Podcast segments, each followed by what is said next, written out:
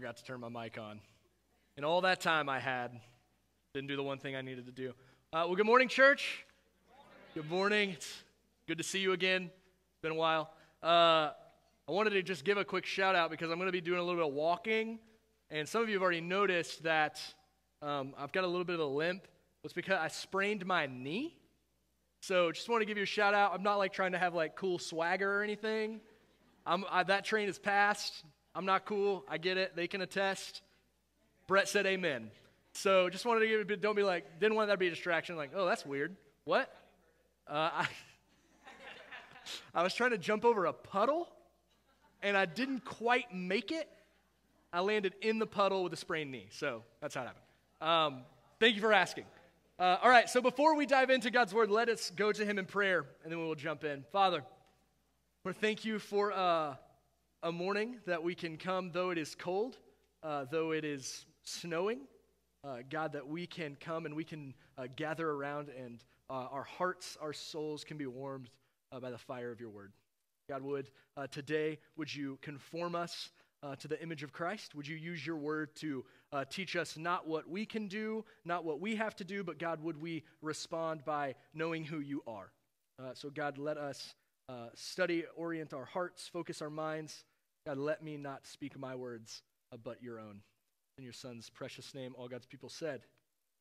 Amen. So we are starting in Romans 6 today. We've been going through the book of Romans, and as we, uh, as is the case through uh, much of the book of Romans, we have to sort of go back and say, okay, here's what Paul has been talking about, so we can understand what he's going to talk about now. So as we go, we go backwards. Uh, we remember Paul began uh, speaking uh, about the bad news. He gave us the bad news. He said, Hey, you are a sinner who is condemned by God. You are an enemy of God. There is nothing you can do to save yourself. You are, you are condemned uh, under your, your own conscience. Uh, the, uh, you are going to face the Lord's justice. But then he goes in and he starts laying out the answer how we can be justified before God. And it is not by our own actions, it is not by anything that we do, but in uh, a lot of words, Paul very simply explains that there is one thing necessary uh, to be justified before God. There's one thing that you need to have the gift of God's grace, to have peace with God. And that one thing is faith. We talked about Abraham's faith, and, and Paul says that faith is uh, faith in the saving life, death, and resurrection of Jesus gives us Peace justifies us before the law or before God. We don't have to follow the law. We don't have to be baptized. All we have to do is have faith in Jesus Christ. And so that's where we come to today as we, as we uh, open chapter 6. And, and it, it begs a question that many of us have had to wrestle with, that many of these teenagers probably ask. And I, I asked a lot as a teenager. It's a huge question. And so the, the, all of chapter 6 is, is dealing with answering this one big question. So, uh, if you will, read with me uh, Romans, uh, all of the entirety of chapter 6 is what Paul writes to the church in Rome under the inspiration of the Holy Spirit. He says, What shall we say then? Are we to continue in sin that grace may abound? By no means. How can we who died to st- sin still live in it? Do you not know that all of us who have been baptized into Christ Jesus were baptized into his death? We were buried, therefore, with him by baptism into death, in order that, just as Christ was raised from the dead by the glory of the Father, we too might walk in newness of life. For if we have been united with him in a death like his, we shall certainly be united with him in a resurrection like his. We know that our old self was crucified with him in order that the body of sin might be brought to nothing so that we would no longer be enslaved to sin. For one who has died has been set free from sin. Now, if we have died with Christ, we believe that we will also live with him. We know that Christ, being raised from the dead, will never die again. Death, ha- death no longer has dominion over him. For the death he died, he died to sin once for all, but the life he lives, he lives to God. So you also must consider yourselves dead to sin and alive to God in Christ Jesus. Let not sin, therefore, reign in your mortal body to make you obey its passions. Do not present your members to sin as instruments for unrighteousness, but present yourselves to God as those who have been brought from death to life, and your members to God as instruments for righteousness. For sin, uh, sin will not have no dominion over you, since you are not under law, but under grace. What then? Are we to sin because we are not under law, but under grace? By no means. Do you not know that if you present yourselves to anyone as obedient slaves, you are slaves of the one whom you obey, either of sin, which leads to death, I lost my place, or of obedience, which leads to righteousness. But thanks be to God that you were one, that you who were once slaves of sin have become obedient from the heart to the standard of teaching to which you were committed and have and having been set free from sin have become slaves to righteousness. I'm speaking in human terms because of your natural limitations for just as you once presented your members as slaves to impurity and to lawlessness leading to more lawlessness so now present your members as slaves to righteousness leading to sanctification. For when you were slaves of sin, you were free in regard to righteousness. But what fruit were you getting at that time from the things of which you are now ashamed? For the end of those things, death.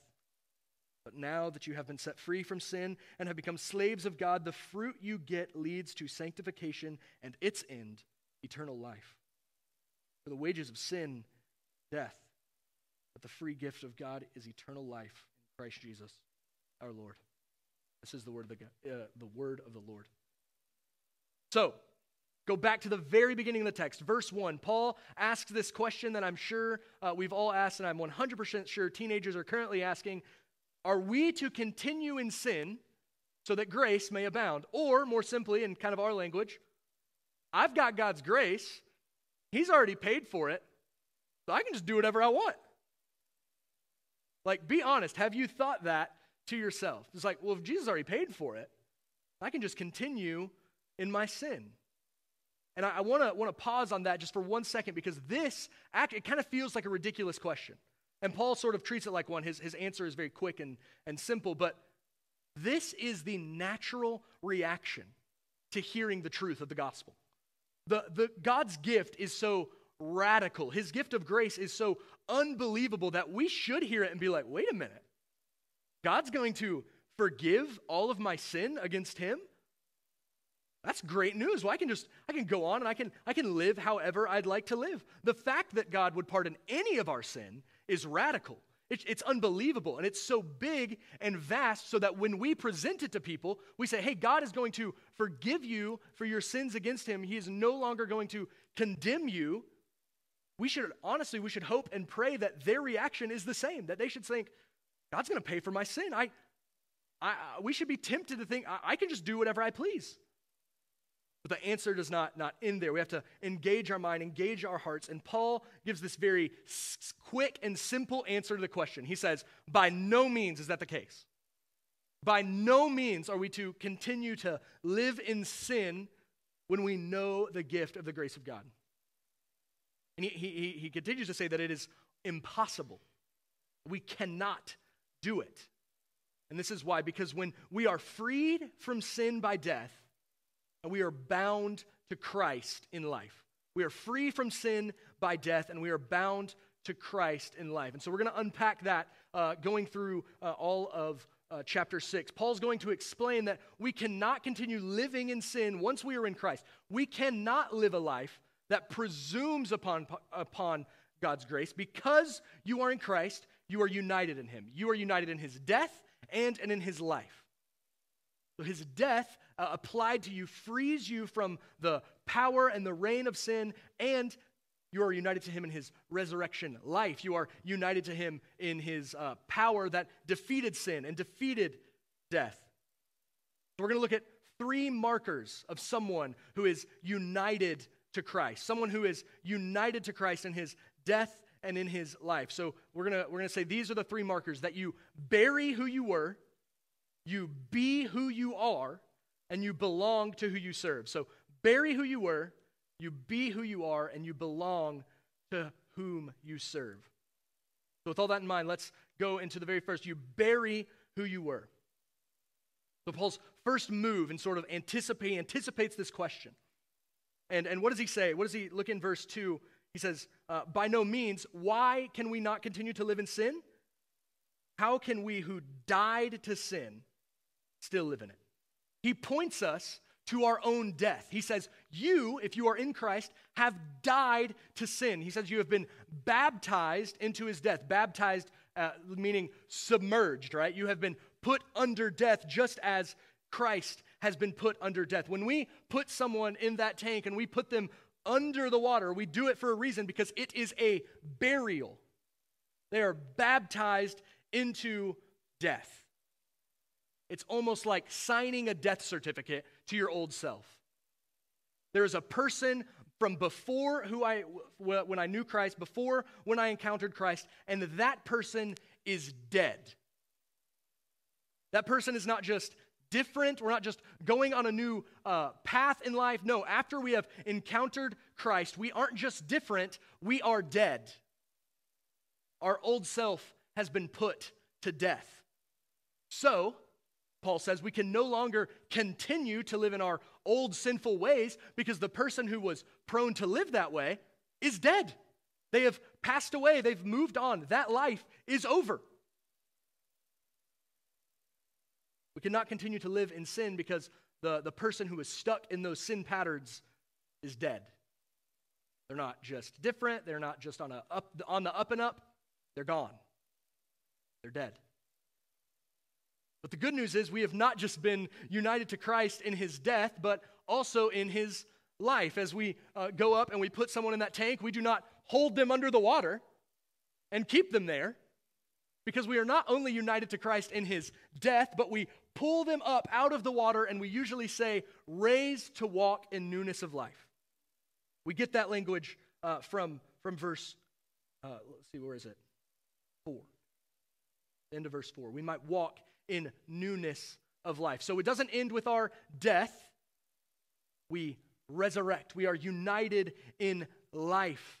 So we are putting away our old self. We are burying who we used to be, and we are walking and waking up in a new life that is united to Christ in, in his, his, the very power that resurrected him from the dead, the very power that caused his heart to start beating again. We are united to that power. We can trust and we can know that our lives will be changed tangibly and, and radically. We'll be sent on a different path because we have that power in our lives. When, when Christ takes hold of you, when you say, Christ is my king, it's, it's more than just saying, I'm going to be different. It's more than just saying, uh, I, am going to do this uh, more. I'm going to I'm going to read my Bible more. I'm going to do all these things, all this action. No, no, no, that's not what it is. It's saying, hey, the power that brought me back to life is now bringing you back to life. The old person is gone and the new person has, has sprung up. And God begins to, to supernaturally form you and conform you into the image of his son. You are united in the resurrection of Jesus, the same curse or the same power that's going to reverse the curse uh, of the future, right? The earth is, is broken, it's shattered, there's sin, but God's very power is going to reverse all of that. There will be no more death, no more cancer, no more, uh, no more sickness, nothing, no more COVID. Praise God. The power, li- listen, we want that. We long for COVID to be over. But the power that's going to defeat COVID, that's going to defeat every sickness under the sun, if you are in Christ, it lives in you.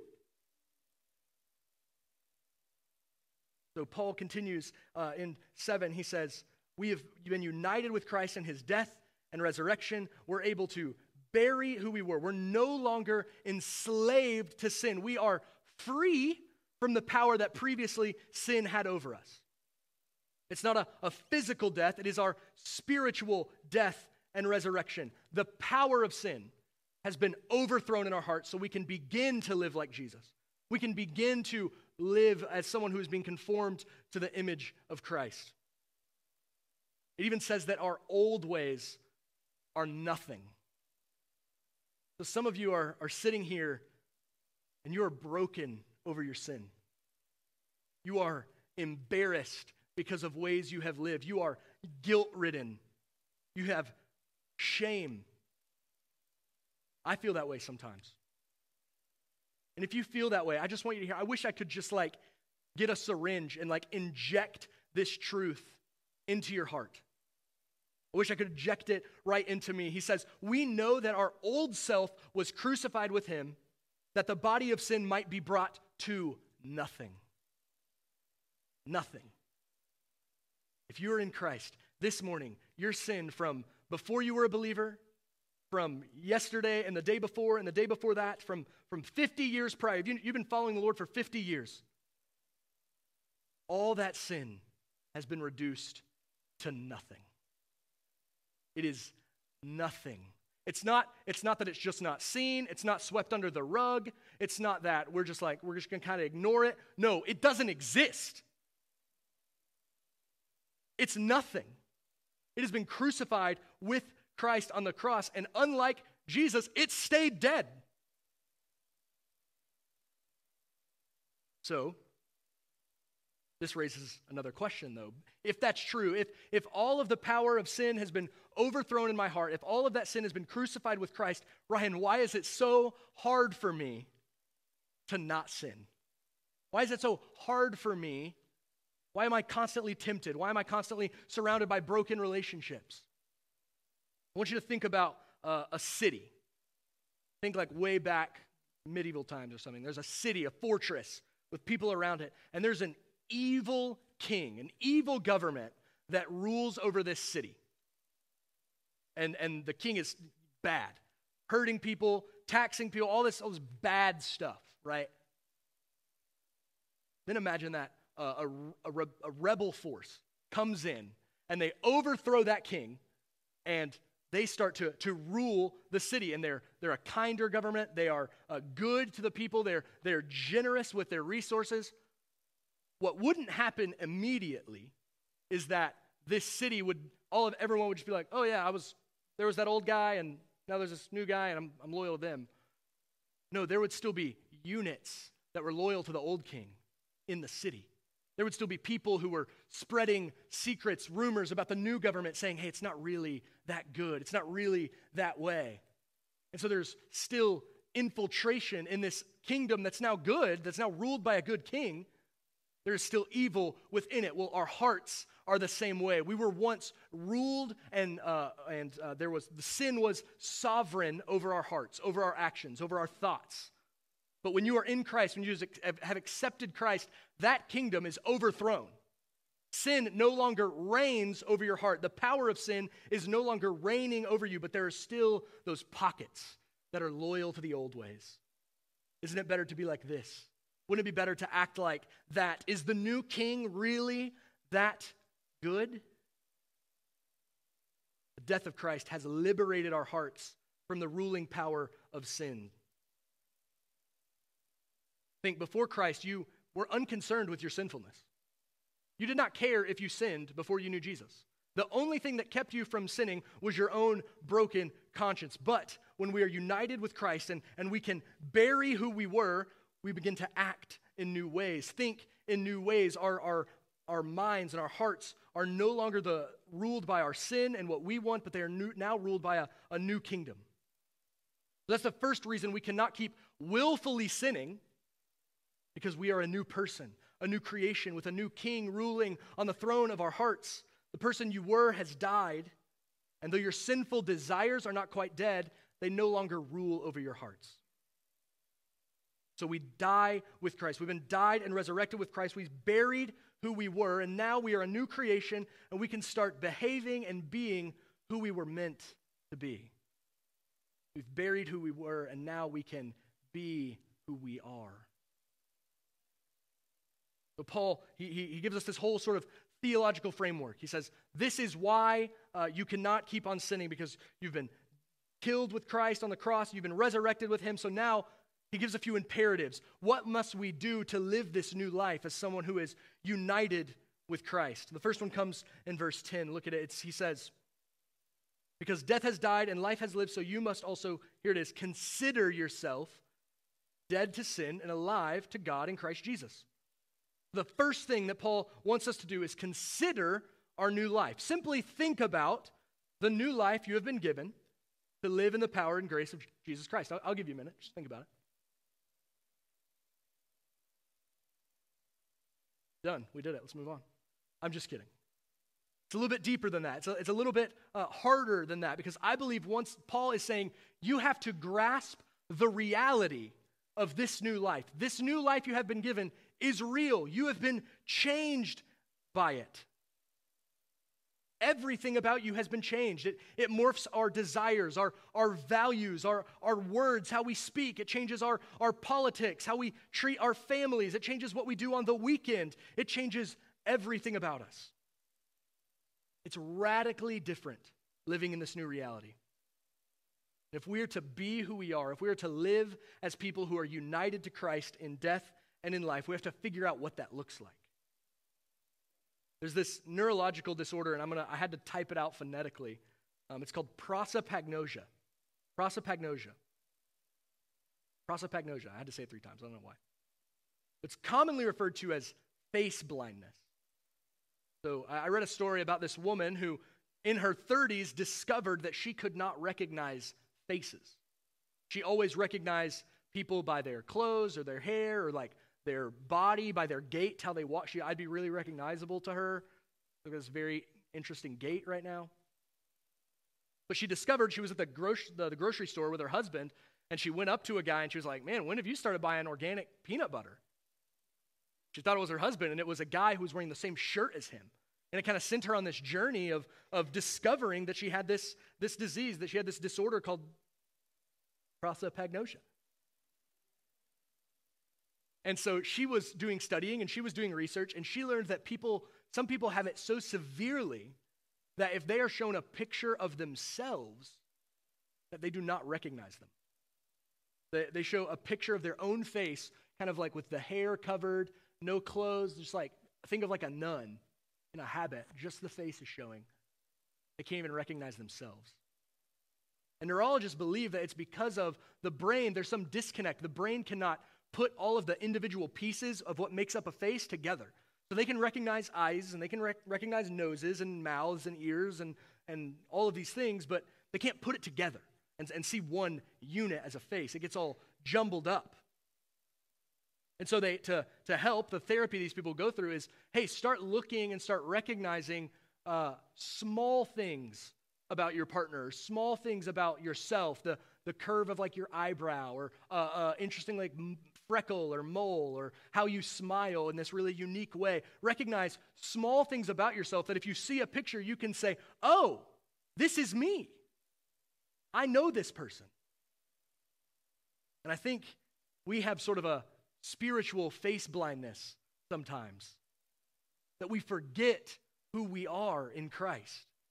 Like these people who can't recognize themselves in the mirror, what we have to do is wake up every morning and remind ourselves who we are.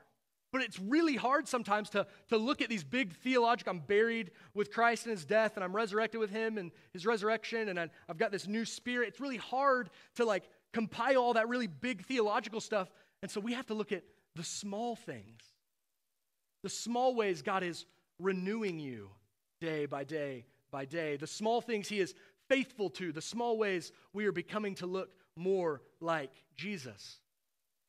The seeing and considering those small changes is enough to make us remember who we are in Christ. Matt Chandler, he says it like this that we need to preach the gospel to ourselves every day. Every morning we have to wake up and we have to consider, we have to remember that we were dead in our sin, but God has come and He has made us alive. We're not called to be perfect, but we're called to be faithful, and we're being changed over time into the image of God. And He's lavishing us with His love and His acceptance and His grace. And the question is, how could we wake up and want to be anything else? How could we wake up and want to be anyone but the person who God has chosen and, and saved and renewed and seen and loved, how could we ever want to go back to the, the old life? If what we are proclaiming about Jesus, if what we are proclaiming about God in the, the first opening verses of chapter 6 is true, if we really sit and we consider that, we study God's goodness in our lives day by day by day, how could we do anything but live in the light of His goodness? We could never, we would never want to willingly choose to go back and sin in those old ways. We would never want to presume upon his grace. So in, in verse 12, we, we, so we have to consider who we are in Christ, and then we must not let sin reign in our mortal bodies. We refuse to let sin reign in our mortal bodies. Jesus has already deposed the, the reign of sin, the power of sin. So now it's our duty, it's our responsibility to keep it from sneaking back in. When we, when we uh, want to, when we're tempted towards sin, we have to be on guard to, to fight against that. When we want to uh, speak ill of another person or we want to be really nasty on social media, we have to remember that that is not the reign of Christ. That is the old person. We've buried that person. We no longer have to act like that person. We are now someone who can use their instruments, use their members as instruments of righteousness. No longer do we use our members as instruments of unrighteousness, but rather as righteousness. This is crazy hearing this from Paul. He, Paul, two chapters ago, you said that I was a sinner who could only deserve the wrath of God, and I could never do anything righteous, and I could never repress my sinful nature, and I couldn't do, do anything to, to be justified before God. And that's true, but now that you've been united in Christ, now that you are buried with Him and a new person has been resurrected, we can be who we are. We can put on the robes of righteousness and serve God faithfully. The script has flipped. It's freeing that Paul lays out that we have been enslaved to sin. It has had dominion over us, and there is no chance of us escaping the consequences. But now, one thing has come in. Faith in Jesus Christ has come in, and the script has been flipped. And because of his death and resurrection, we can be free. We can bury who we were, and we can be who we are. What'd you find on the web, Siri? Why did the veil tear in two at the moment of Jesus' death? I'll read about it later. We can bury who you were and we can be free to be who we are. We can live our life as a person who has been set free by the power of the gospel. We've been set free by the power of the gospel. If we truly want to sit and live under the saving power of the, the saving power of the life, death, and resurrection of the Son, we will consciously want to live out righteous action, do righteous things, not because we know it saves us, but we do it out of love and care and the compassion that God has showed for us. But this is only half the argument Paul makes. I, there's a way to hear everything that I just said and this be who you are and say, well, I can just go off and be the person God made me to be. I can just go off and live life according to my own conscience because God has saved me. God has rescued me. And that is what Paul is arguing against at the very beginning. So do not do not hear me say, like, hey, you've been saved, go, go live in freedom how you want, or go live in freedom how you think God wants. No, after we've been buried uh, with Christ and raised uh, in his life, we've been united to Christ, we must belong to him. But lastly, we must belong to who we serve. You must belong to who you serve. Paul wraps up this entire argument. He restates the question Are we to sin because we are not under the law but under grace? And again, he says, No. And then verse 16 is kind of when he says, Final answer. He says that we are enslaved to something. He says, You are going to be obedient to someone. The great theologian Bob Dylan said, It might be the devil or it might be the Lord, but you're going to have to serve somebody. Thanks, Mike. I heard the laugh. See, a lot of people want to think that we have been saved from enslavement to total freedom. Hey, we're no longer bound by the power of sin. We get to live in freedom. But what Paul says is hey, you have been saved from enslavement to sin to enslavement to righteousness. And this sounds like a bad thing to our American ears. We don't want to be enslaved, we're, we're individuals. We want to, we want to wake up. We want to, to go do our own thing. We want to, hey, yeah, we'll give God some of this, but I want to continue to do my own thing. But Paul, that's not how he treats it. He says, thank God that you have been set free from sin and become slaves of righteousness. Thank God that you are a slave. The very simple answer of why we can't continue to live in sin so that grace may abound is because when you have been extended the grace of God, you have been enslaved to it. That we don't just ask Jesus into our hearts, we don't just uh, Jesus is not just a friend of ours, Jesus is a friend of mine. We like to think of Jesus as a friend or as a teacher or as a brother, but we don't like to think of Jesus as our master. To be truly marked by someone who's living as united with Christ is to take off the shackles of sin, say, I'm done with this, and to walk to Jesus and pick up the shackles that are bound to him and put them on and say, I am yours. Not just you're my Savior, not just you're my friend, you are my master. Slavery, a slave, is the property of their master. Their property. They can do whatever they want with their slave. If the master is a bad master, they can beat their slave, they can brand them, they could kill their slave with no repercussions. It's like it's like a it's an object.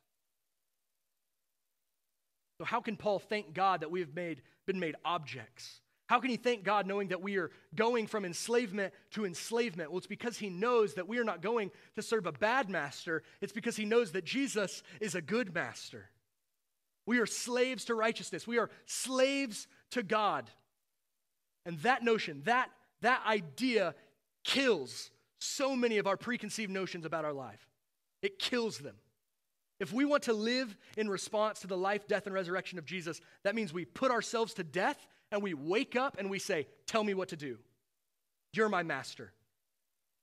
I have nothing. I have no dreams. I have no desires. I have no ideas. I am a tool in your hand. And all we have to do is read this, know this book, and we will know what we are called to. We'll know what the Master is commanding us to. It is service to the body.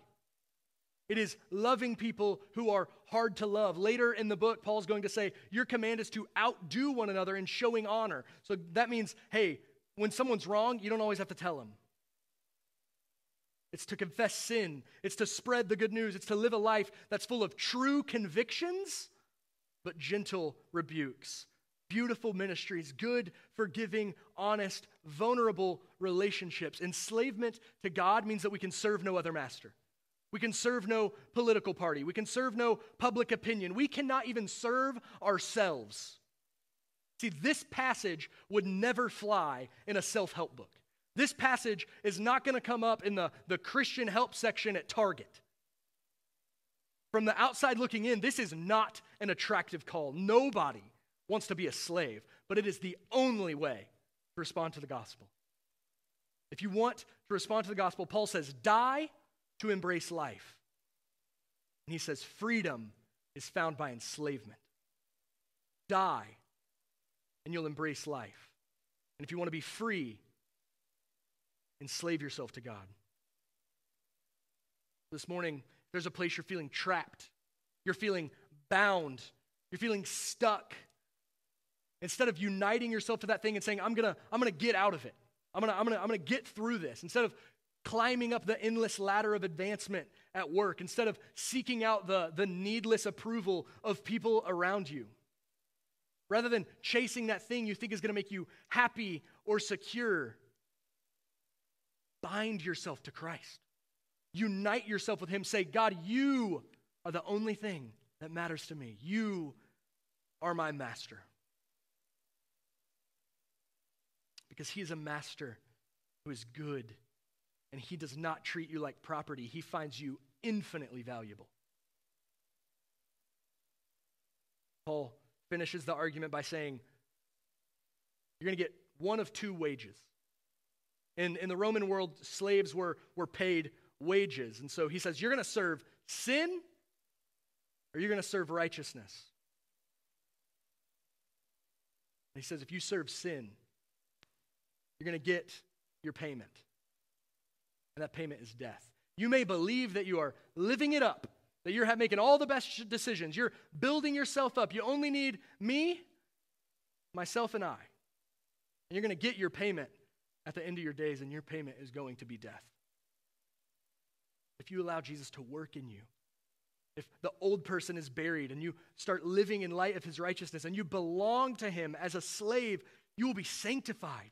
And you will be given life eternal. Paul tells us the payment of being a slave to righteousness is twofold. You get to be sanctified, you are made over time into the image of Christ. Christ, who loved perfectly, he spoke truth, and he had beautiful friendships and life filled interactions with people all around him, and he faithfully served the Father. He's the only one who's ever truly lived a good life. Paul's saying if you are bound to him, if you are a slave to Christ, your life is going to look like that. That is good news. That's a good wage. That is a good outcome. And not only that, that's not the only thing you get, but you also get to eternally live like this. You get to eternally live as one who has beautiful friendships and life filled interactions and no anger or vitriol or hatred in your life. You get to do that forever with your brothers and sisters. We, we know the beginning of, of chapter 6, verse 23. We all know that the wages of sin is death, but we forget that the payment of life is getting to be like Christ and to know him eternally. That is what you get. That is your payment for being bound, for being a slave to Christ. And it sounds like a pretty good deal. Some of you this morning, you've never died to yourself. You're still living under the rule of sin, and you think you know best. You think you are going to live the life that is going to uh, save you. You think you are going to do the things that are going to uh, make you right before God. You are enslaved by sin this morning, if that is what you think. That thinking is only going to sow death and destruction. So this morning, I, I'm begging you, take off the shackles. Take off the shackles of sin. Take off the shackles of self righteousness and bind yourself to Christ. He's a good master and he's mighty to save you. And some of you have, have been raised with him again, but you're forgetting that you belong to him. You're forgetting that you are his. You're buried under guilt and shame and embarrassment. The master knows you and he loves you. He knows everything you've ever done, everything you ever will do, and he loves you as you are eternally. Some of you think that you've done this. You've taken off the shackles of sin and you think your righteousness is going to be enough, but you don't need to be enslaved to Christ because you're a pretty good person. That is the power of sin rearing its head in your life. And if you truly want to live in response to the gospel, stop relying on your works, rely on His. The pay is much better. So, as we leave this morning, as we reflect on this, let us remember that the kingdom of God is one of unexpected truths. It's upside down because to find life, we must die. And to find freedom, we must be slaves. Let us be mastered by Christ today, tomorrow, and forever.